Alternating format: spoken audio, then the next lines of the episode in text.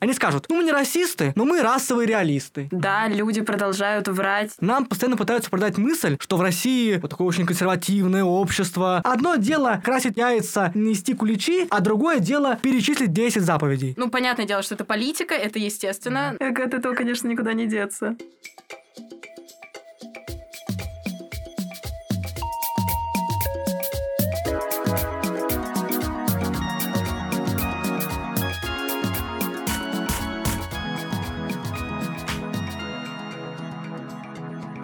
Всем привет!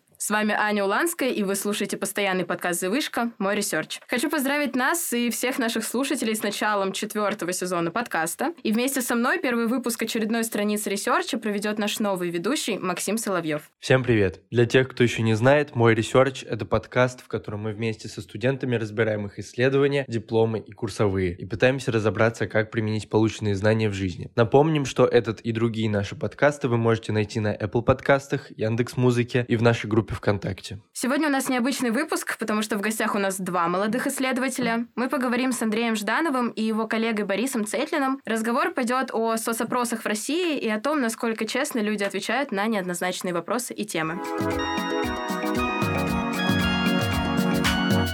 В конце каждого эпизода мы перечисляем имена тех, кто работал над выпуском. И, конечно, помимо приглашенных гостей в создании подкаста участвуют разные специалисты из сферы медиа. Журналисты, фактчекеры, режиссеры монтажа, звукорежиссеры, редакторы. И если вам интересно, как найти свою нишу в медиа и в каком направлении развиваться, послушайте подкаст «Как поступить». В выпусках ведущая Ксюша вместе с приглашенными экспертами из сферы медиа обсуждает, как найти дело всей своей жизни, как не бояться экспериментировать и создать крутой свой медиапроект. В последнем выпуске подкаста вы услышите разговор с Олегом Дашкиным, SMM-креатором, который работает в сфере уже больше восьми лет. Ребята обсудили, как работать с такими большими компаниями, как Яндекс и Skillbox, почему инициативность одна из самых нужных вещей в работе и как не потерять мотивацию в погоне за успехом. Если вам интересно узнать и про опыт других медиапроектов от Фоматека до Маркета у моря, переходите по ссылке в описании и слушайте подкаст. Не забывайте подписываться на сам проект и на телеграм-канал, чтобы не пропустить новые эпизоды «Как поступить».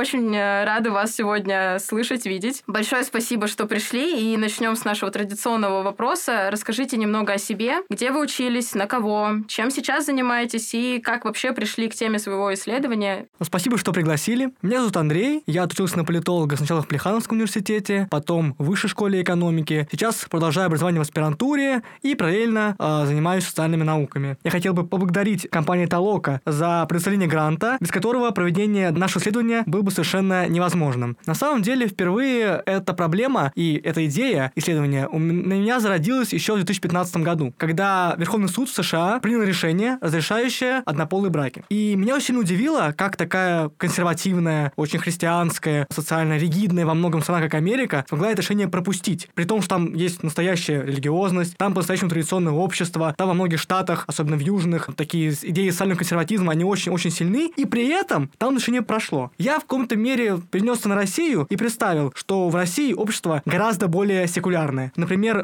в 2019 году, еще до ковида, в пасхальных богослужениях приняло участие 4 миллиона человек. Это примерно 5% от всего взрослого населения. При этом в Штатах еженедельные службы посещают 40% населения. Ну, цифры, согласитесь, совершенно разные. Нам постоянно пытаются продать мысль, что в России вот такое очень консервативное общество, что это люди очень сильно поддерживают все, что нужно поддерживать. У меня возник вопрос, насколько насколько это является проявлением действительно каких-то глубинных предпочтений, запросов, желаний людей, а насколько это является продуктом фальсификации предпочтений. Борис, расскажите о себе и как вы пришли к этой теме. Всем привет, собственно, как. У меня был довольно необычный путь. Я учился на инженера в МАИ, потом передумал, пошел в IT. Некоторое время спустя пошел в вышку на ФКМ, на программу науки о данных. Потом я устроился в Толоку. И там мне сказали примерно, что, чувак, можешь заниматься тут всем, чем хочешь. Главное, делай статьи. И у меня возникла идея, что можно сделать что-нибудь про экономику или про опросы, про социологию. Я эту идею озвучил Андрею, и мы с ним очень удачно совпали. Я вообще считаю, что наш тандем, он в каком-то смысле поставил точку в споре между гуманитариями и технарями. На самом деле, вот только вместе мы можем по-настоящему строить какое-то робастное научное знание. Очень важный вопрос. В своей статье вы пишете про смещение предпочтений. Расскажите вообще, что это такое и откуда это берется. Угу. Ну, я предпочитаю термин фальсификация предпочтений. Если говорить таким академическим языком, то фальсификация предпочтений – это выбор определенного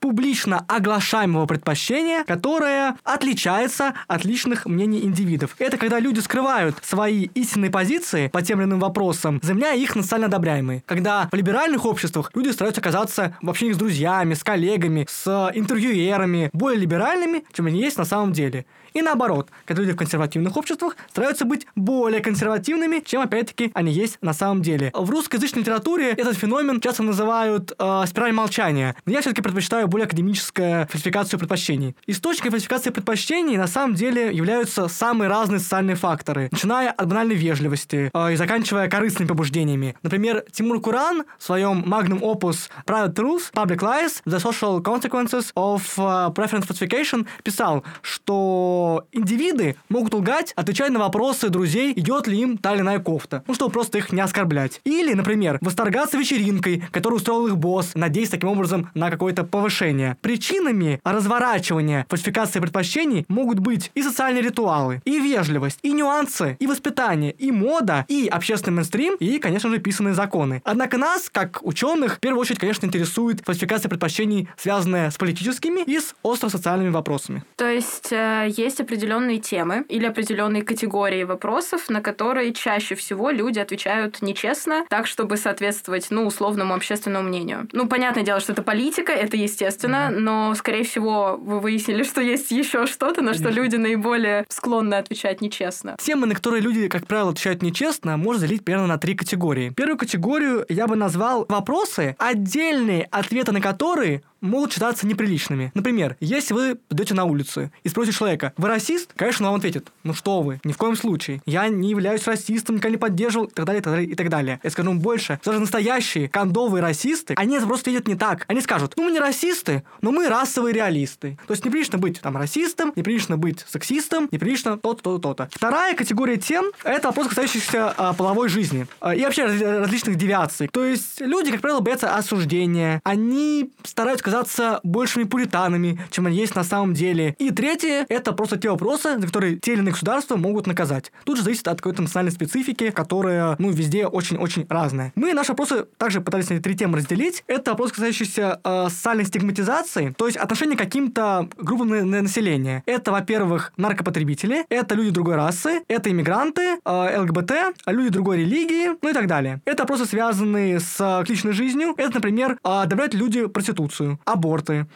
допустим, суицид, эвтаназия. А, можно ли мужчине в семье ударить свою жену? А, можно ли родителям бить своих детей? Можно ли, допустим, вступать в какие-то случайные а, половые связи? И вопросы, совершенно верно, связаны с политикой. Это небольшой пул вопросов на самом деле. Как люди относятся к полиции? Как они относятся к действиям правительства? Как они относятся к главе государства? Могут ли они или как они относятся к тому, что присоединиться к каким-то несанкционированным уличным акциям? То есть это три категории вопросов, которые, собственно говоря, наиболее подвержены подвержены фальсификации предпочтений. Это те вопросы, которые выделили вы. Мне довелось, не знаю, к счастью или несчастью, быть переписчиком на последней переписи населения, которая была сколько тут, полтора-два года назад. И я, как переписчик, поняла, что люди очень неохотно отвечают на вопросы про свой доход, про жилплощадь и вообще вот такие истории. А почему, возможно, этой категории нет в таких э, статистических данных? Огромная э, часть населения занята неофициально. Боятся налоговой, боятся того-то. И как бы, ну, понятное дело, что люди будут об этом говорить неохотно. Плюс, опять-таки, э, социальные условности могут быть о том, чтобы, ну, не скрывать свой доход, это неприлично, говорить о деньгах и так далее. То есть, ну, это нет никакого, мне кажется, просто социального интереса это изучать. Спасибо за замечание. Я сделал себе пометку, что, возможно, вопрос доходов тоже касается фальсификации предпочтений. Абсолютно точно касается. Я слышал такую от э, одного своего друга-социолога очень точную фразу, что в России каждый респондент воспринимает интервьюера как мента. Конечно, это применимо не только к России, то есть в целом э, основной эффект возникает именно от влияния того, кто задает вопрос, на ответы человека.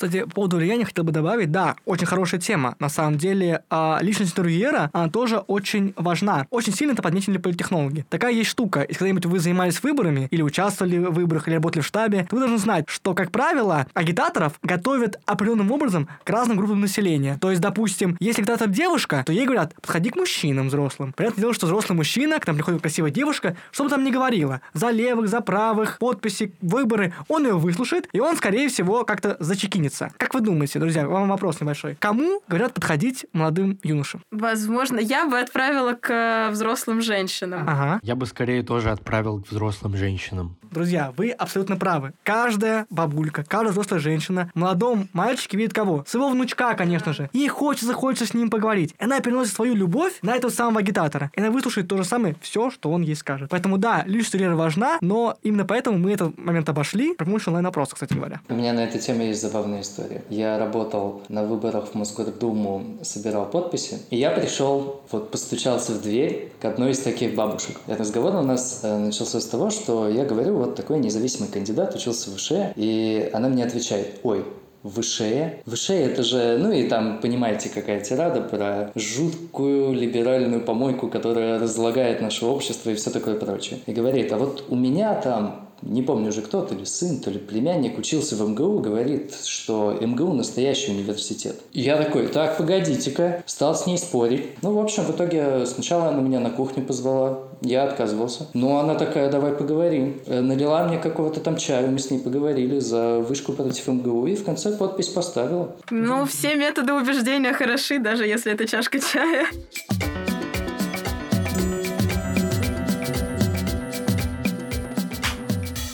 Но вообще эффект интервьюера, эффект фальсификации предпочтений именно в рамках дизайна анкеты, а, его пытаются преодолевать несколькими способами. Первое — это пытаться, ну, сдавать какие-то менее чувствительные формулировки. Пытаться как-то задавать вопросы, ну, не прямо чтобы в лоб, а как бы опосредованно. Второй эффект — это так называемый рандомизированный ответ. Когда респондентам разным случайно дается либо обычный вопрос, либо какой-то остро-социальный и остро-политический. Считается, что это как бы способствует сглаживанию смещения. Третий вариант — это эксперимент со со списком, так называемый. Это такая история, когда все респонденты делятся на две категории. Тестовая экспериментальная выборка. И им дается один и тот же вопрос с несколькими вариантами ответа. Просят не э, назвать ответы, которые они считают ну, верными. Например, Какие проблемы вы считаете наиболее актуальными? Повышение налогов, высокие цены, дороговизна бензина. А просто количество ответов, с которыми не согласны. И одним группе респондентов даются, допустим, три варианта ответа, а другой четыре, где к бензину и дороговизне добавляются, допустим, как вы относитесь к тому, что чернокожая семья переедет в ваш район. А затем сравнивают количество среднее ответов в одной группе и, и в другой. То есть такой как бы навязчивый вариант сглаживания тоже той самой фальсификации предпочтений, которая возникает. Самым моим любимым, самым сложным способом является так называемый называемый имплицитный ассоциативный тест. Представьте себе, что респонденту сдается, проводится эксперимент. Ему даются, допустим, две категории. Мужские и женские имена. И он должен их отсортировать. Александр, Александра, Ольга, Олег, там, Владимир, Анна. И машина, которая это проводит, она записывает время этой сортировки. Затем ему проводятся, допустим, профессии инженера и медсестры. И различные эпитеты, которые к ним подходят. Инженер это там математик, строгий, э, въедливый, медсестра добродушная, заботливая. И затем респонденту предлагается так называемый называемой конкурентной категории. Ему даются в одну категорию мужские имена и эпитеты к профессии инженера, а другой женские имена и эпитеты к профессии медсестры. И засекается время, во-первых, как быстро он эти имена отсортирует. А затем делается наоборот. Допустим, мужские имена и профессия медсестры, женские имена и профессия инженера. И, во-первых, замеряется, как, как часто он делает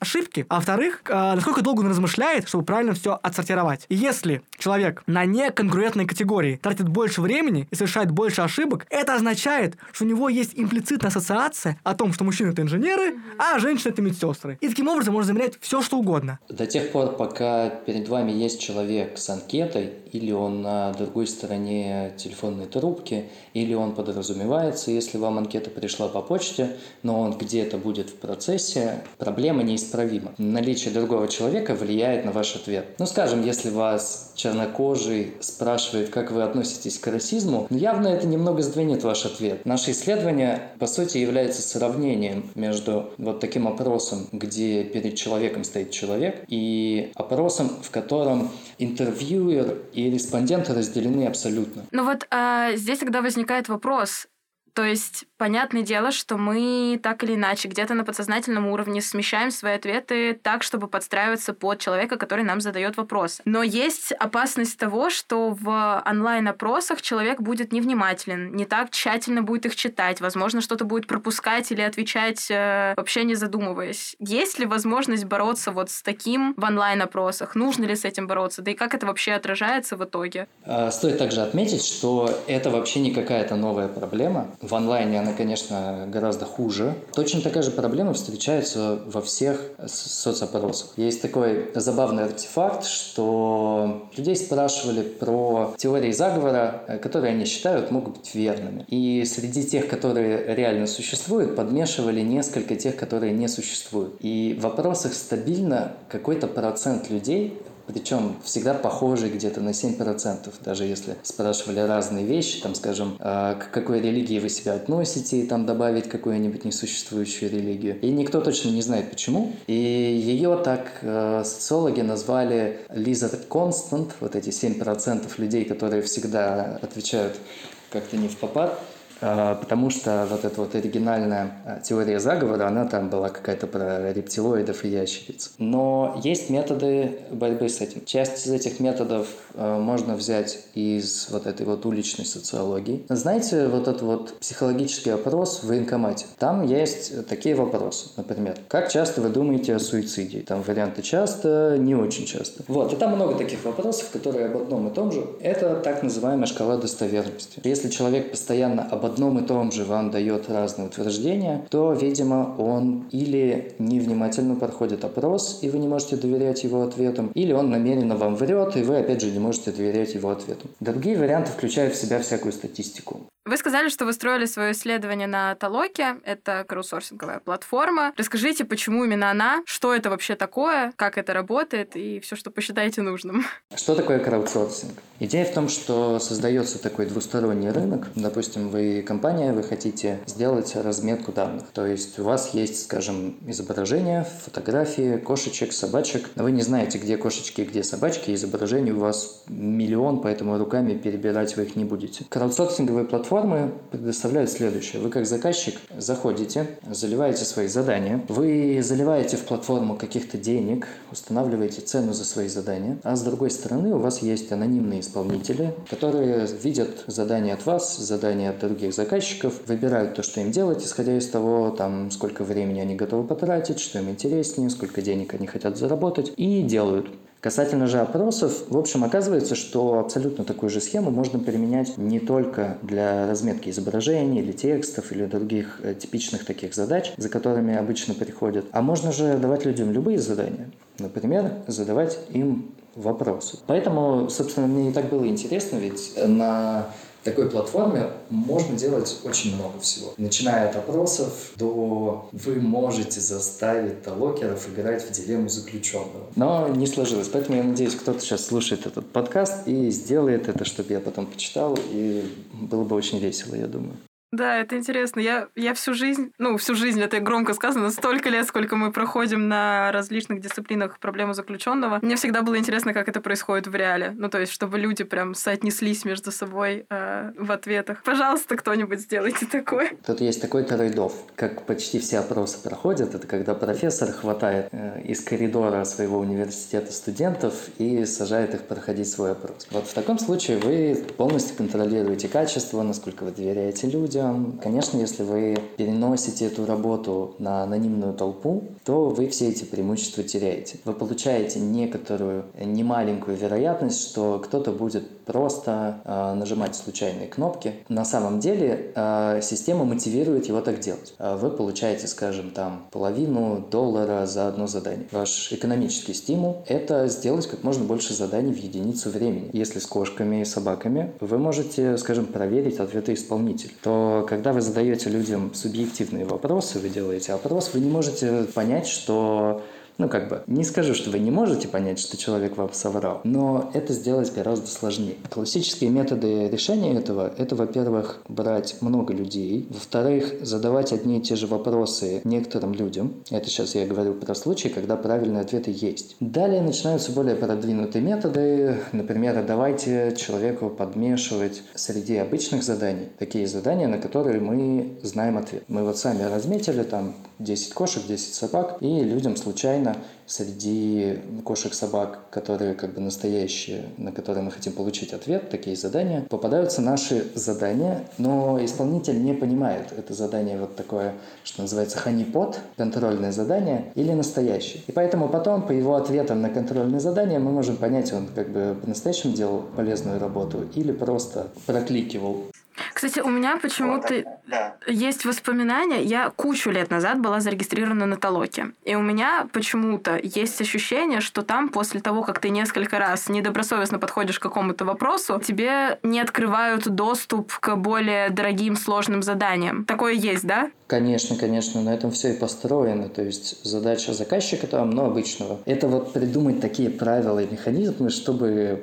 плохих исполнителей отсеять, хороших оставить. Можно разделить, в общем, все эти методы, чисто краудсорсинговые, на две категории. Одни строятся на основе правильных ответов. Вот это все для нас полностью отпадает э, в опросах, потому что правильных ответов нет. Вторая категория – это согласованность. Интуитивно кажется, что если у вас задание с правильным ответом, и почти все дают один ответ, и один человек дает еще какой-то, то, видимо, этот один человек не прав. Потому что как бы вероятность того, что не связанные между собой люди ответили одинаково неправильно в, в абсолютном большинстве, ну, она довольно маленькая.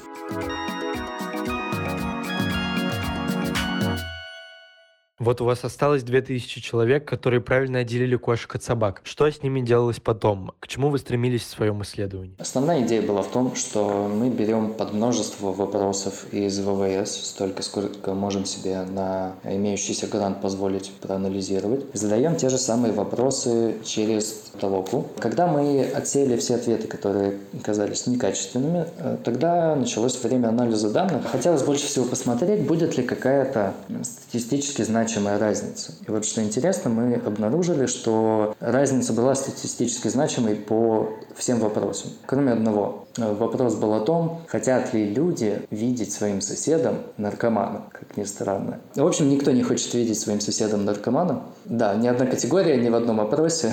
Ну, там много, там не 0% хотят видеть, но очень близко, там меньше 30%.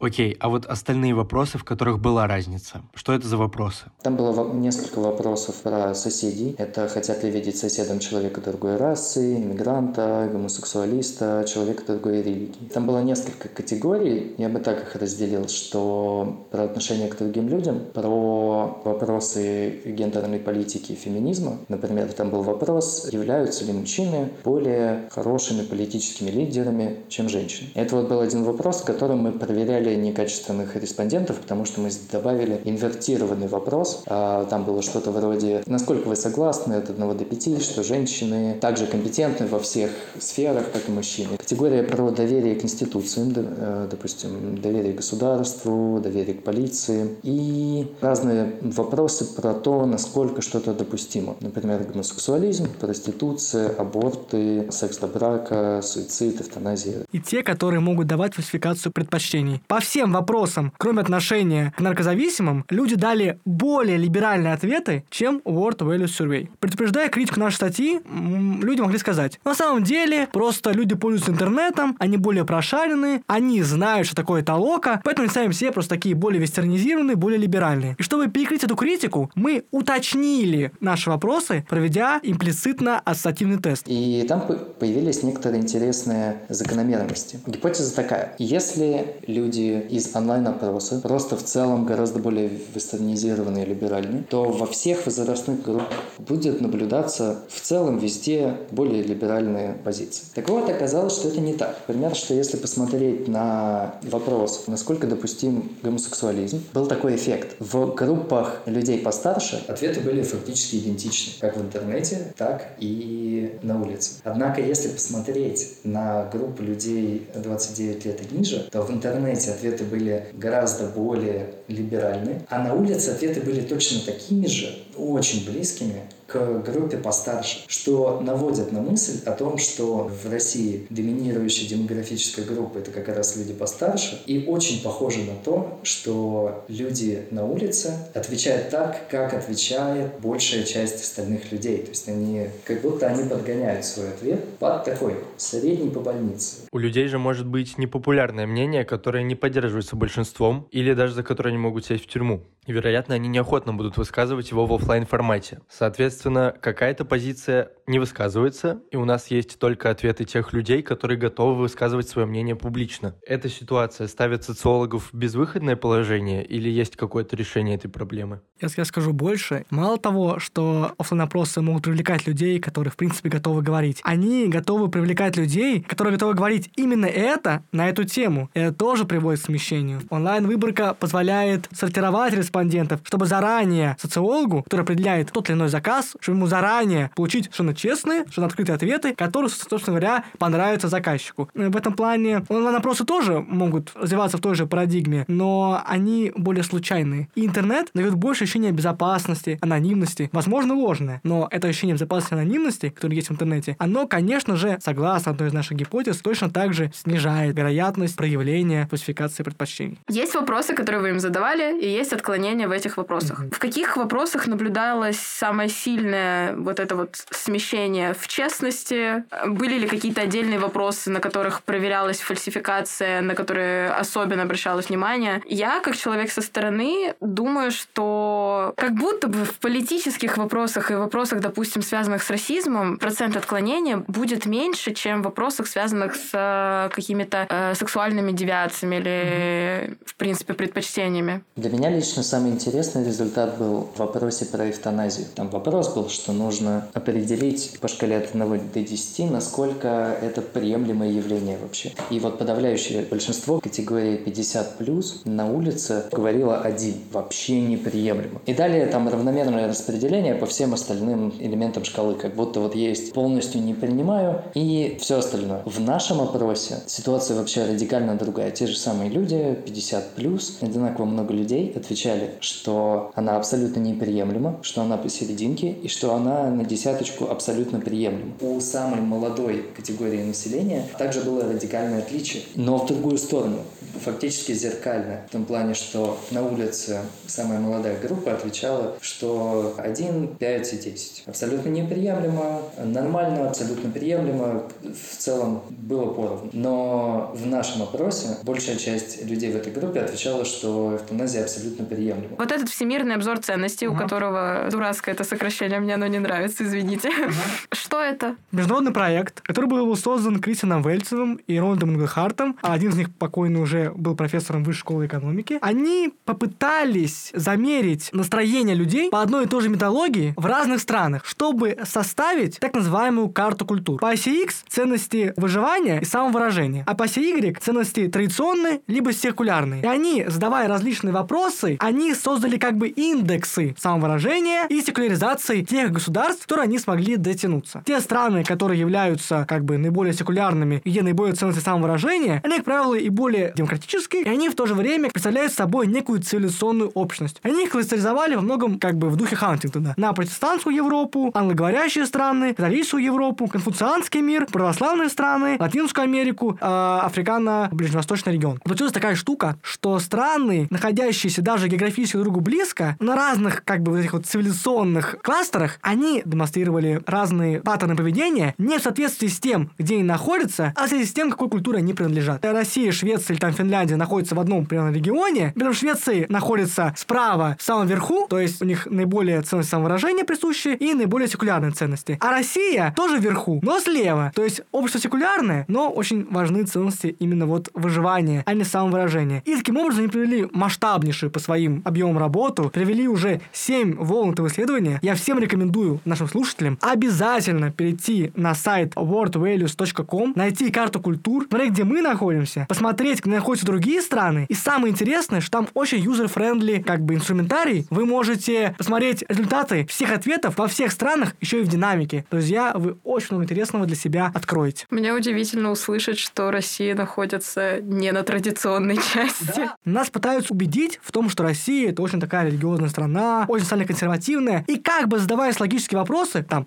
верите в Бога, вы православный, мы получим огромное количество процентов «да». Но если мы начнем их как-то уточнять, читали ли вы священные тексты, участвовали ли вы в религиозных ритуалах, какие самоограничения религии привносят в вашу жизнь, то мы получим такую ситуацию, что эта религиозность, она, она больше связана с самоидентичностью, с какой-то культурой и с традициями, а не конкретно с религиозным опытом. По-настоящему религиозных людей в России очень-очень мало. Одно дело это красить э, там яйца, нести куличи, а другое дело перечислить 10 заповедей. То есть, во-первых, нету такого частого регулярного посещения религиозных объектов, а во-вторых, что там нет, это такого образа патриарха. То есть, основой социального консерватизма является такой образ мужчины, многодетного, кто живет на своей семье, и вот он как бы является основой, э, как правило, социально-консервативных ценностей. Но в России после 30-х годов, после раскулачивания, этот образ, он, собственно говоря, исчез. И нету, соответственно, ни социальной базы для этого социального консерватизма, ни базы религиозно-культурной. Нет куда ему взяться, этому консерватизму. И поэтому как раз-таки мы и постулируем о том, что на самом-то деле это не столько какое-то вот желание людей, а проявление фальсификации предпочтений. Потому что нет структурных причин для никаких для такого консерватизма.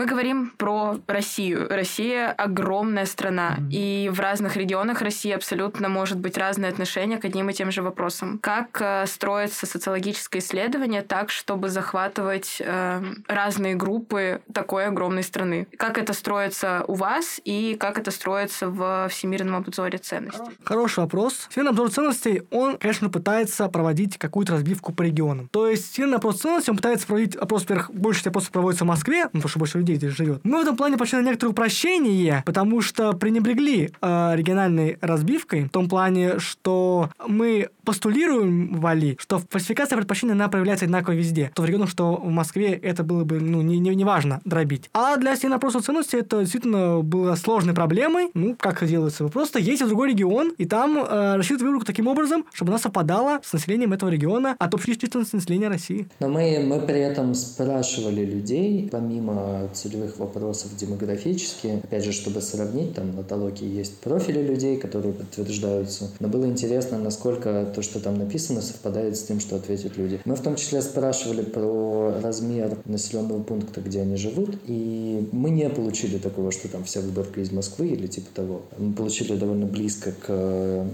такой распределенной по стране выборки. Я скажу больше, люди, кто сидят в Толоке, они, как правило, сами-то не из Москвы. Так что в этом плане как, Толока нам сама все помогает как бы немножечко диверсифицировать вот эту выборку. Потому что люди в Москве, ну, эти полдоллара, 50 центов, они ну, погоду не сделают. А вот, возможно, уже говорили, у ВВС насколько диверсифицированная выборка была? У них есть вот в их вопросе, просто тыкайте на Россию, выбираете там волну и просто смотрите ваш город проживания, ваш там регион проживания. Там будет Москва процент и там все остальные области. Примерно по проценту на каждую область, да, по полпроцента. Безусловно, происходит это смещение ответов. Да, люди продолжают врать, э, неважно, стоит перед ними человек или это условный анонимный опросник в интернете. Как в такой ситуации быть социологом? Как, как реально узнать, что думают люди? На самом деле не все так плохо, как могло прозвучать. Проблема-то давняя, а социология все еще не умерла, и она все еще довольно хорошо предсказывает там рейтинги, результаты выборов, узнаваемость брендов. Идея в том, что когда люди искажают свои предпочтения, редко такое бывает, что они все искажают свои предпочтения синхронно. То есть в среднем вот ответы большой-большой выборки людей, они стремятся к истинным предпочтениям. То, что мы исследовали, это как раз самый сложный случай, когда действительно есть такое искажение, которое является систематическим. То есть оно в целом-то работает, дает неплохое представление. Однако если есть какая-то культурная норма, что люди делают вид, что они более консервативны, и при этом это делают люди, вот откуда вы не возьмите выборку, где вы не спрашиваете людей, они будут синхронно немного искажать свои предпочтения. Это вот случай более сложный. Но тем не менее, я думаю, что если кто-то там сейчас из социологов слушает и уже решил выбросить свой диплом, пойти стать фронтендером в IT, то я думаю, не стоит, не все так плохо. Я почему-то подумала про соцопросы, знаете, когда звонят и спрашивают, смотрите ли вы телевизор. Вот это, мне кажется, самое неблагоприятное, что можно исследовать, потому что большинство людей научились говорить нет. И даже если они смотрят телевизор, люди врут, будут врать.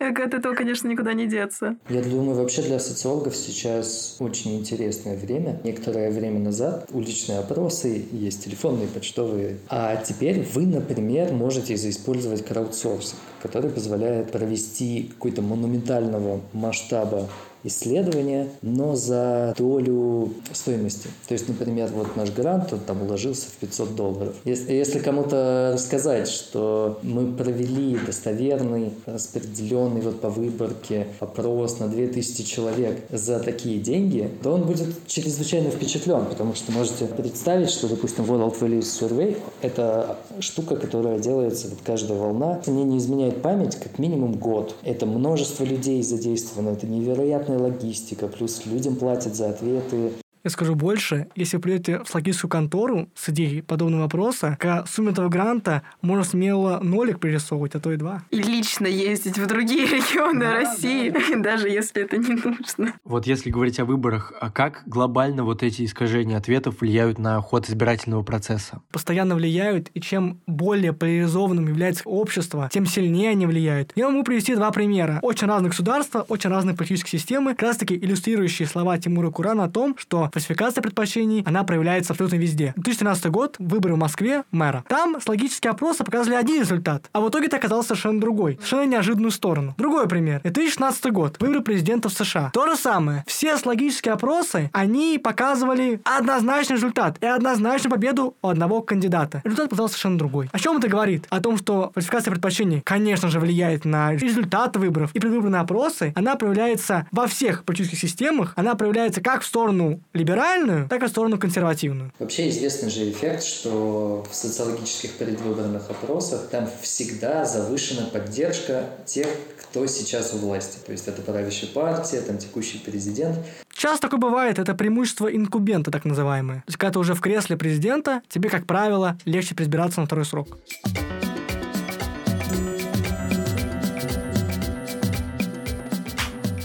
Спасибо, ребят, вообще, в принципе, что пришли, что поделились с нами своим опытом. Нам было очень интересно с вами пообщаться, пообсуждать, вынести что-то для себя новое. А с вами был мой ресерч, подкаст о самых оригинальных исследованиях студентов и молодых ученых. Слушайте и подписывайтесь на нас на Яндекс Музыке, Apple подкастах и других платформах, чтобы не пропустить новые эпизоды. Также вы можете поддержать нашу редакцию в Телеграм-канале и группе «Завышка» ВКонтакте. А над этим выпуском моего ресерча работали Евгений Таранченко, Маша Дученко, Нателла Карзахия и Максим Понедельченко. Провели его я, Максим Соловьев, и моя соведущая Аня Уланская. Гостями сегодня стали Андрей Жданов и Борис Цейтлин. До скорых встреч!